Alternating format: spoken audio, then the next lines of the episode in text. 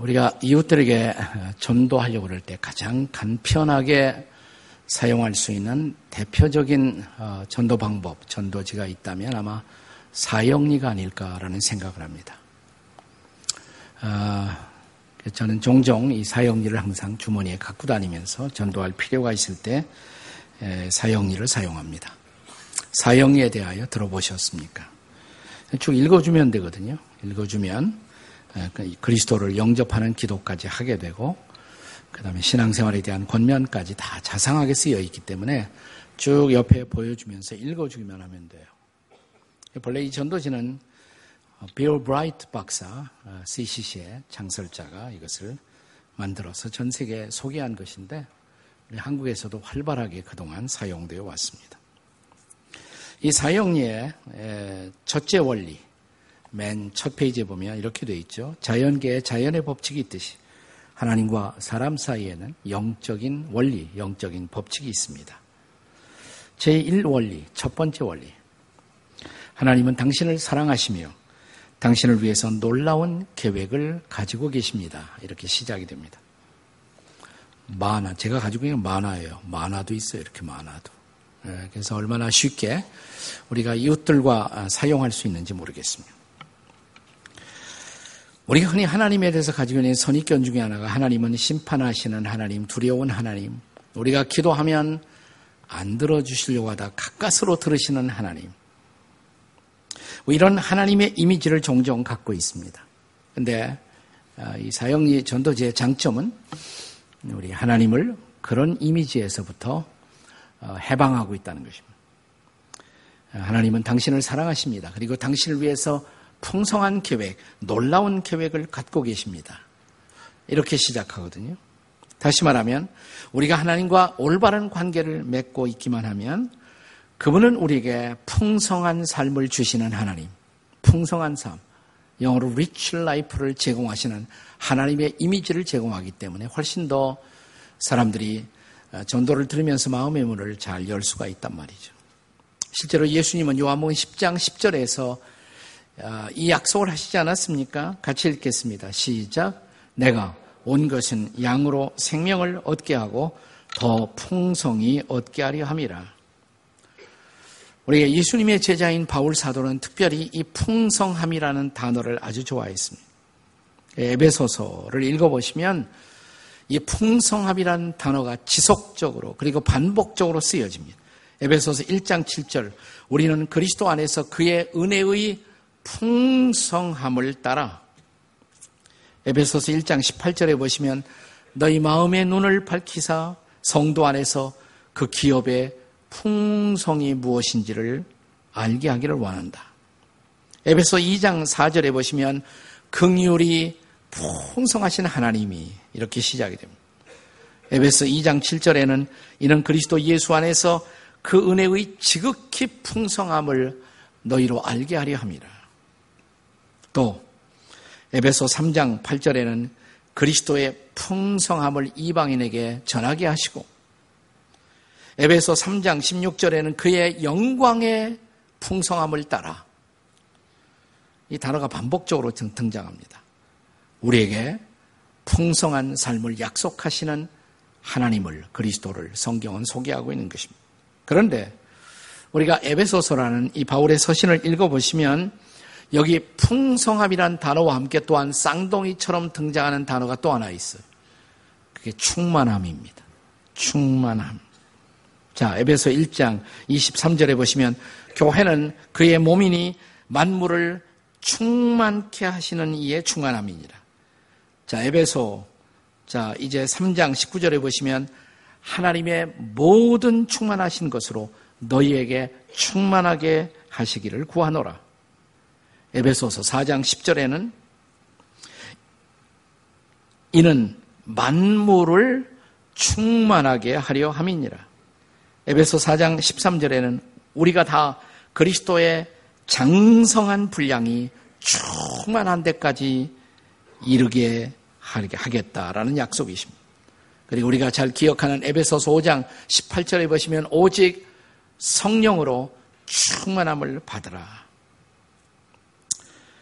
그래서 이 충만함의 이 강조는 에베소 전체를 통해서 계속되고 있고 뿐만 아니라 그 다음에 이어지는 골로새서에도 계속됩니다. 그래서 에베소서와 골로새서는 또한 쌍둥이 서신이라는 별명을 갖고 있습니다. 대표적으로 우리가 골로새서 2장 9절과 10절을 한번 읽겠습니다. 다 함께 읽겠습니다. 시작. 그 안에는 신성의 모든 충만이 육체로 거하시고 너희도 그 안에서 충만하여졌으니 그는 모든 통치자와 권세의 머리가 되시는 분이시다. 예. 다시 말하면 그는 풍성하고 충만하신 분이며 그분은 따라서 여러분과 저에게 우리에게 풍성한 삶 그리고 충만한 삶을 주고자 하십니다. 이 풍성한 삶과 함께 또 하나의 중요한 약속 충만한 삶 영어로 full life 가득한 삶 충만한 삶 자, 그런데 이 충만함에 대한 약속의 오리지널이 바로 요한복음 서론, 요한복음의 서두라고 할 수가 있습니다. 자, 여기 요한복음 1장 14절 말씀, 우리가 잘 아는 말씀을 다시 한번 다 함께 같이 읽습니다. 시작. 말씀이 육신이 되어 우리 가운데 거하심에 우리가 그의 영광을 보니 아버지의 독생자의 영광이요. 그 다음에 은혜와 진리가 뭐예요? 충만하더라. 16절은 이어질 말씀 16절에는 우리가 다 그의 충만한 데서 받으니 그의 충만한 데서 받는다는 것입니다. 은혜 위에 은혜로라. 그렇습니다. 이 풍성하고 충만하신 분, 우리 하나님, 그리고 하나님의 아들이신 우리 주 예수 그리스도. 우리는 그의 충만한 데서 계속해서 우리가 필요한 것을 공급받을 수가 있다는 것입니다. 그렇다면 그리스도인들이 그리스도 안에 그 충만함에서 받아야 할 것 무엇일까요? 대표적인 두 가지. 본문이 약속하는 두 가지. 첫째는 뭡니까? 은혜예요. 은혜. 은혜입니다. 그 충만한 데서 받아야 할 것. 은혜. 예, 필리비안 씨는 유명한 기독교 작가죠. 우리 교회도 한 두 번씩이나 다녀간 어, 세계적인 기독교 작가인 필리비안 씨는 그의 그가 쓴 명조 놀라운 하나님의 은혜라는 책에서 저와 여러분이 그리고 우리가 살고 있는 이 세상을 은혜 없는 세상이라고 말합니다. 그 책에 이런 얘기가 나와요. 버스 안에서 한 여인이 어, 베스트셀러 작가인 스코트 팩이 쓴 책, 아직도 가야 할 길이라는 책을 읽고 있었다고 합니다. 그 옆에 계신 분이 물었다고 그래요. 무슨 책을 읽고 계신가요? 예, 글쎄 무슨 인생 지침서 같기도 하고요. 근데 장 제목이 훈련, 사랑, 은혜 이런 식으로 되어 있어요. 그래서 그가 다시 되물었다고 합니다. 은혜가 뭐지요? 은혜가 뭡니까? 그러자 이 여인이 이런 대답을 했대요. 그는 아직도 저는 잘 몰라요. 왜냐하면 아직 은혜까지는 오지 못했어요. 아직 은혜까지는 오지 못했어요. 근데 이 말이 필리비안 씨의 마음속에 깊이 들어왔다고 그래요. 아직 은혜까지 오지 못했어요. 오늘 교회 다니는 사람들 가운데도 아직 은혜까지 오지 못한 사람들이 많이 있다는 것입니다. 교회 중에도 아직 은혜까지 오지 못한 교회들도 적지 않게 있다는 것입니다. 얀 씨는 계속해서 이렇게 말합니다. 많은 사람들이 교회에 왔다가 교회를 떠나가는 이유, 그것은 은혜를 만나지 못한 때문이라고. 나 교회를 떠나갔던 사람들이 다시 교회로 돌아오는 이유, 그것은 은혜를 만난 때문이라고. 도대체 은혜는 무엇입니까? 은혜는 무엇일까요? 필리비안 씨는 영국에서 열렸던 한 종교학회의 이야기를 전해줍니다. 여러 학자들이, 종교를 연구하는 학자들이 모여서 각 종교의 특성을 말하는데 기독교 신앙의 특성이 무엇인가를 토론할 차례가 되었습니다. 누군가가 말하기를 기독교 신앙의 대표적인 특성은 아무래도 성육신의 사건이 아니겠습니까? 신이 하나님이 육신을 입고 이 땅에 오셨다는 그리스도의 사건 말입니다. 그러자 누군가가 말하기를 신이 인간의 모습으로 희연연했다는 것은 기독교 아닌 다른 종교에도 종종 존재하고 있는 설화이기도 합니다. 그러자 또 누군가 말하기를 아무래도 기독교 신앙의 독특성은 부활이 아닐까요? 죽은 자의 부활 말입니다. 그러자 또 누군가가 말하기를 죽은 자의 환생의 사건은 다른 종교에도 종종 등장하는 사건입니다. 그때 옥스포드의 유명한 C.S. 루이스가 일어나서 이렇게 발언을 했다고 합니다. 기독교 신앙의 독특성, 유일성은 다른 것이 아니라 바로 은혜입니다. 은혜. 결국 거기 모인 모든 사람들이 그 결론에 동의하게 되었다고 합니다. 맞습니다. 기독교 신앙의 독특성, 기독교를 기독교 되게 하는 것, 아니 기독교를 복음, 근뉴스가 되게 하는 것, 그것은 바로 은혜라는 사실입니다. 그러나 아직도 은혜는 정의되지 않았습니다. 은혜는 무엇일까요? 은혜의 사전적 정의를 말하자면 은혜는 대가 없이 베풀어지는 것, 대가 없이 베풀어지는 호의 혹은 사랑. 영어로 표현하자면 undeserved favor, undeserved favor. deserve는 당연하다. 그럴 만한 가치가 있다. 자격이 있다. 근데 undeserved 그러면 가치 없는 사람에게, 자격 없는 사람에게도 베풀어지는 사랑, 그것이 은혜라는 말입니다. 은혜. 우선 대표적으로 우리가 구원받았다고 고백하는 구원의 사건이 은혜가 아니겠습니까? 자, 에베소서 2장 8절을 같이 읽겠습니다. 시작. 너희가 그 은혜에 의하여 믿음으로 말미암아 구원을 받았으니 이것이 너희에게서 난 것이 아니요 하나님의 선물이라. 자, 이어지는 그 다음 구절까지 같이 읽어요. 시작. 행위에서 난 것이 아니니 이는 누구든지 자랑치 못하게 함이니라. 우리 중에 나는 구원받아 하나님의 자녀가 될 크리스천이 될 자격이 있는 사람입니다. 라고 주장할 수 있는 사람 있을까요? 아무도 없습니다. 그것은 은혜였습니다. 자격 없는 사람들에게 베풀어지는 그분의 사랑 때문이었습니다. 그것이 바로 은혜입니다. 구원은 결코 우리의 잘난 행위, 우리의 무슨 대단한 업적이나 성취에 근거한 것이 아니라 그것은 전적으로 하나님의 사랑이고 하나님의 선물이라는 사실입니다. 우리가 요한복 1장 12절은 자주 암송하는 나를 하나님의 자녀로 삼아주신 그 은혜를 기억할 때마다 또 그 복음을 전할 때마다 사용하는 구절이죠. 영접하는 자, 곧 그 이름을 믿는 자들에게는 하나님의 자녀가 되는 권세를 주셨으니. 그러나 우리가 예수님을 마음에 영접하고 하나님의 자녀가 될 수가 있었던 것 무엇 때문일까요? 그 다음 절, 즉 요한복 1장 13절은 이렇게 말합니다. 그것은 결코 혈통이 아니다. 혈통이 아니. 신앙은 부모에 의해서 전승되는 것이 아니에요. 아무리 부모가 크리스찬이라 할지라도 자동적으로 그 자녀가 크리스찬이 되고 부모가 천국 가기 때문에 자녀가 좌절로 가는 것은 아닙니다. 아무리 우리 부모가 신앙이어도 나에게도 개인적인 결단이 필요한 것입니다. 그것은 혈통에 의한 것이 아니다. 그것은 육정에 의한 인간적인 감정이나 체험에 근거한 것도 아니다. 그것은 사람의 결단에 의한 것도 아니다. 사람의 뜻이 아니다. 오직 하나님께로서 난 자들이다. 그것은 하나님이 은혜 주셨기 때문에 하나님의 사랑 때문에 내가 예수님을 영접하고 하나님의 자녀가 될 수가 있었다는 사실입니다. 그런데 구원만이 은혜가 아니라 실상은 그리스도인의 삶 전체가 바로 하나님의 은혜에 의존하고 있다라고 성경은 선포합니다. 그래서 바울은 고린도전서 15장 10절에서 이런 고백을 합니다. 같이 읽어요. 바울의 유명한 고백. 시작. 그러나 내가 나 된 것은 하나님의 은혜로 된 것이니. 네. 내가 나 된 것은 전적으로 하나님의 은혜입니다. I am what I am by the grace of God. 내가 나 된 것은 전적으로 그것은 하나님의 은혜 때문입니다. 유명한 고백이죠. 야고보는 이렇게 말합니다. 야고보서 1장 17절 같이 읽습니다. 시작. 온갖 좋은 은사와 그리고 온전한 선물이 다 위로부터 빛들의 아버지께로부터 내려오나니 우리가 돈 주고 살 수 있는 것은 별것 아니에요. 돈 주고 사지 못할 것이 진짜 귀한 것입니다. 공기 생각해 보세요. 에어, 공기. 돈 주고 살 수 있어요? 네. 뭐 언젠가 우리가 공기도 돈 주고 사야 할 때가 올지 모르겠어요.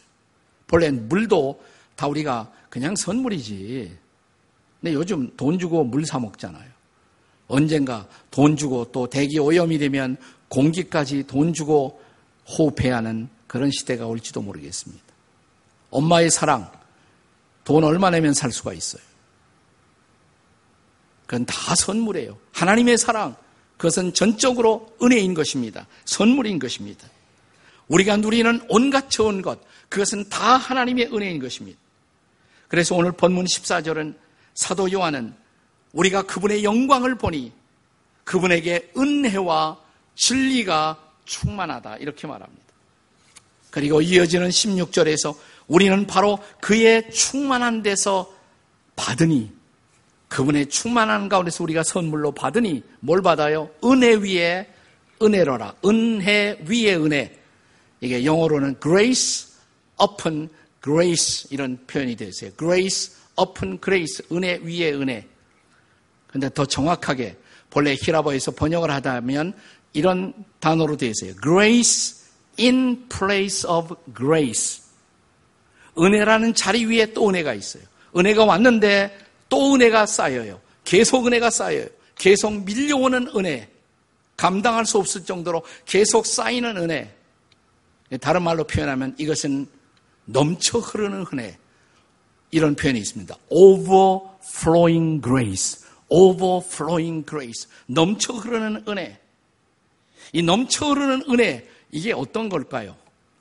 제가 며칠 전 우리 가평 필그림 하우스 가 있는데 넘쳐 흐르는 은혜가 이런 거겠지. 이렇게 실감 있게 경험할 수가 있었습니다. 며칠 전에 폭우가 왔잖아요. 비 되게 많이 왔죠. 예? 여러분이 가평에 우리 필그림 하우스에 오시면 그 앞에 강이 있는데 1년 내내 강물이 흐르고 있어요. 아주 메마를 때도 조금씩이라도 강물이 항상 흐르고 있어요. 근데 바로 옆에 필그림 바로 옆에 계곡이 있는데 그 계곡은 항상 마른 계곡입니다. 오직 폭우가 쏟아질 때만 거기 계곡에 물이 흘러요. 그런데 며칠 전 그 마른 계곡에 비가 오자마자 계곡에 물이 흐르기 시작했습니다. 거기에 여기 철로 역정의 그 그림 조각들도 지금 다 이제 설치되어 있는데 거기에 막 마지막 요단강을 건너가는 장면이에요. 조금 아까.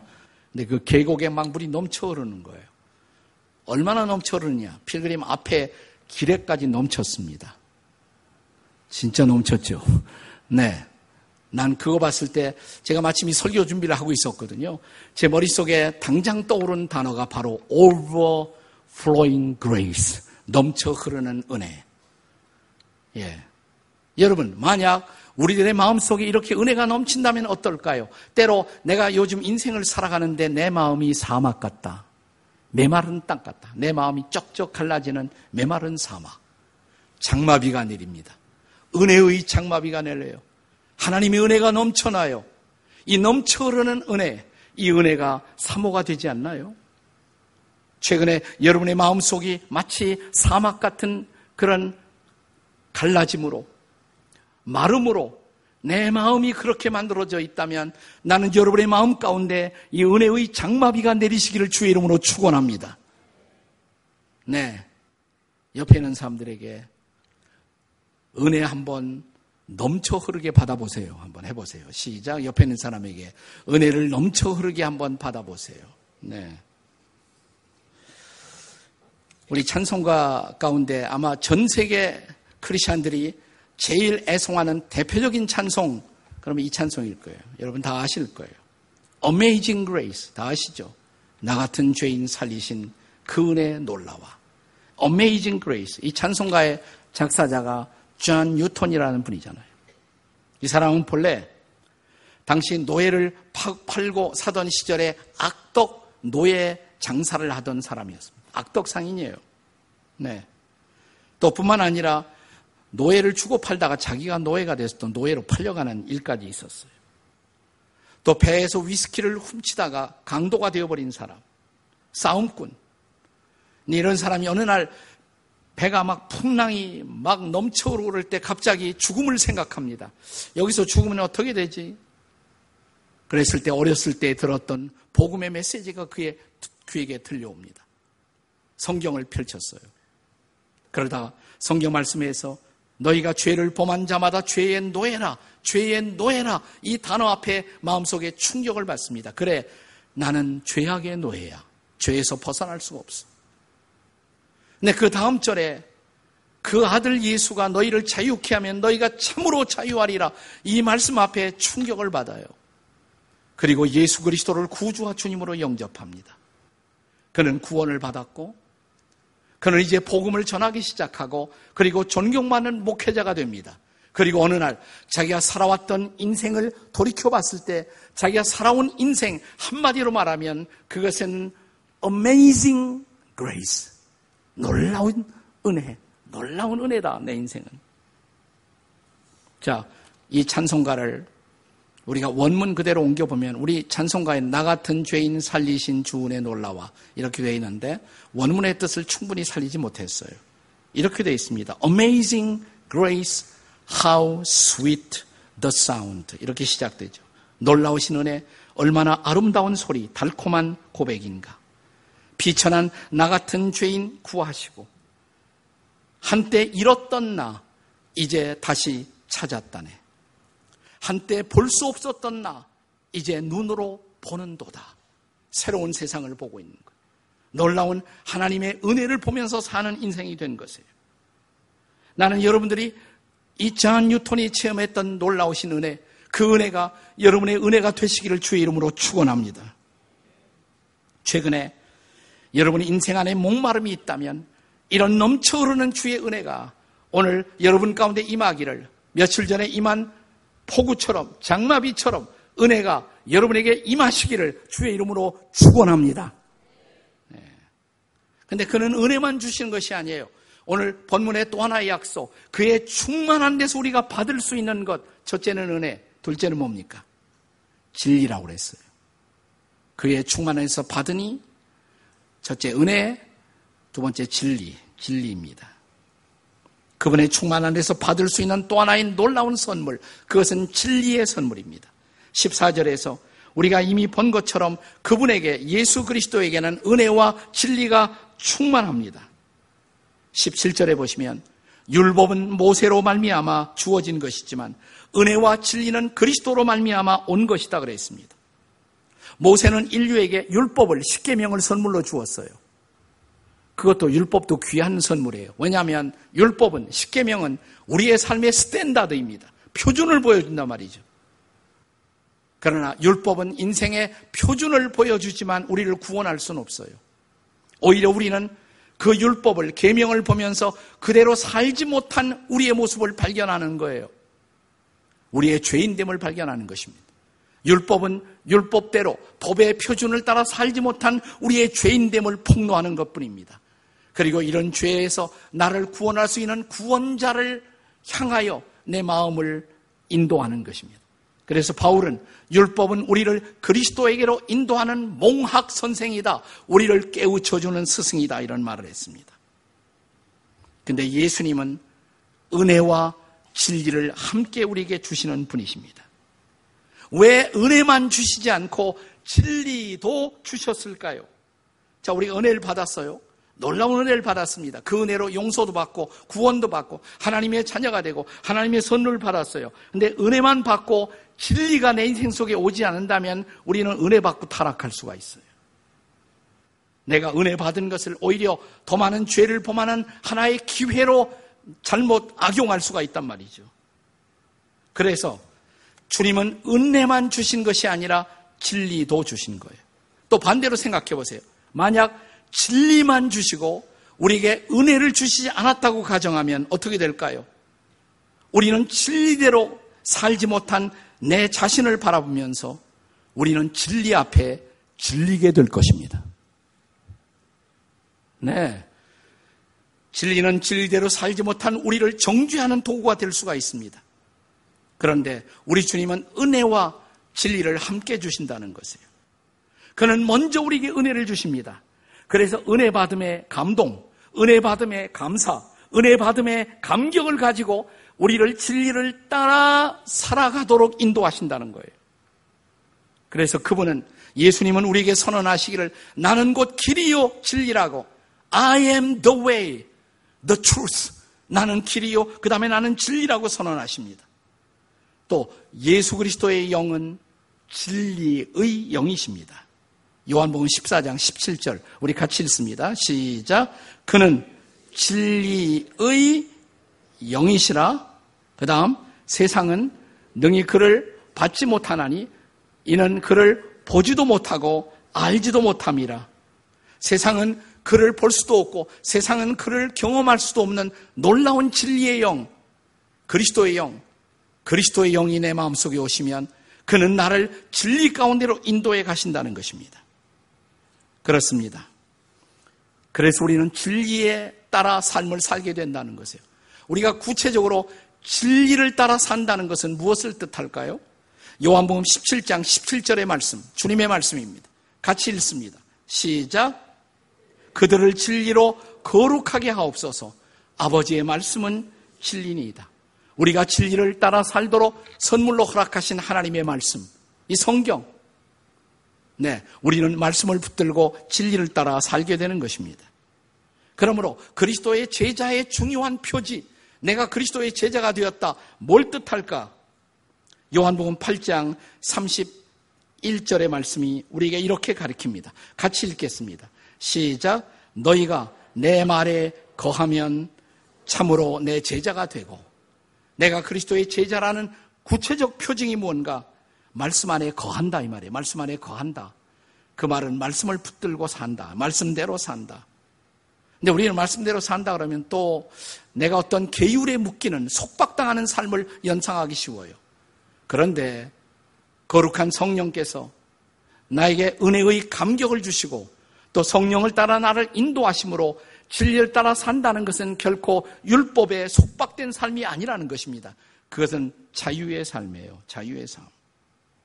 자, 이 말에 거하면 참 내 제자가 되고 그 다음 절이 뭔지 아세요? 바로 다음 절. 야, 다음 절 한번 읽어보세요. 32절. 시작. 진리를 알지니 진리가 너희를 자유롭게 하리라. 우리가 진리를 따라 산다는 것은 속박되는 삶이 아니라 자유케 하는 삶. 우리를 자유하게 한다 이 말이에요. 성령의 도우심을 통해서 우리는 놀라운 자유를 누리며 살아요. 아니 어떻게 내가 진리를 따라 산다는 것이 자유의 삶일까요? 이 진리의 주체가 누구이십니까? 단순히 내가 어떤 계율과 문자를 따라 사는 것이 아니에요. 진리의 주체는 누구이십니까? 자, 다시 요한복음 8장 36절을 읽어보세요. 시작. 그러므로 아들이 너희를 자유롭게 하면 너희가 참으로 자유하리라. 하나님의 아들이신 그리스도 그분이 진리예요. 그분이 우리를 인도하는 것은 자유의 삶으로 인도하는 것입니다. 나는 너무 기뻐, 너무 감격해서 그렇게 사는 거예요, 그냥. 이건 진리의 삶이에요. 이것은 감격의 삶이에요. 이것은 기쁨의 삶이에요.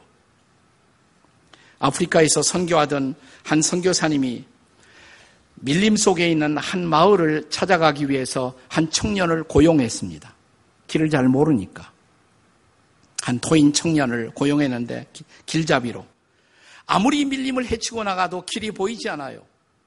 선교사님이 그렇게 물었다고 그래요. 이 청년에게 형제요. 정말 당신은 길을 알아요? 그러자 이 청년은 빙그레 웃더니 이런 말을 했다고 합니다. 선교사님, 여기서는요, 제가 길이에요. 여기서는 제가 길이에요. 네, 그렇습니다. 예수님이 말씀하십니다. 내가 곧 길이요, 진리요, 생명이라. 길 없는 세상에 그분이 선포하십니다. 내가 길이라고. 진리를 잃어버린 세상, 모든 가치가 상대화된 그래서 혼란뿐인 세상 속에서 그분이 선언하십니다. 내가 곧 진리라고. 참된 생명을 경험하지 못하는 세상 속에 그분이 선포하십니다. 내가 생명이라고. 그래서 그리스도를 따라 길을 걷게 되면 우리는 진리 가운데로 나아갑니다. 우리는 풍성한 생명을 체험합니다. 자, 이 진리이신 그리스도, 그분이 어떤 분인가를 다시 한번 바울은 골로새서 2장 3절에서 이렇게 선포합니다. 같이 한번 읽어보세요. 다 같이 시작. 그 안에는 지혜와 지식의 모든 보화가 감추어져 있느니라. 그 안에는 모든 지혜가 있다고, 모든 지식이 있다고. 그리스도를 붙잡는 순간 우리는 지혜의 사람이 됩니다. 그리고 진정한 지식의 사람이 됩니다. 진리의 사람이 됩니다. 그리고 그분이 인도하는 길을 우리는 찬양하며 걸어갑니다. 춤추며 걸어갑니다. 그러므로 사랑하는 여러분, 주 안에 거하십시오. 그리고 주의 은혜를 경험하십시오. 그러면 저와 여러분은 진리의 길을 춤추며 걷게 될 것입니다. 오늘 이 은혜가 여러분과 저에게 임하시기를 주의 이름으로 축원합니다.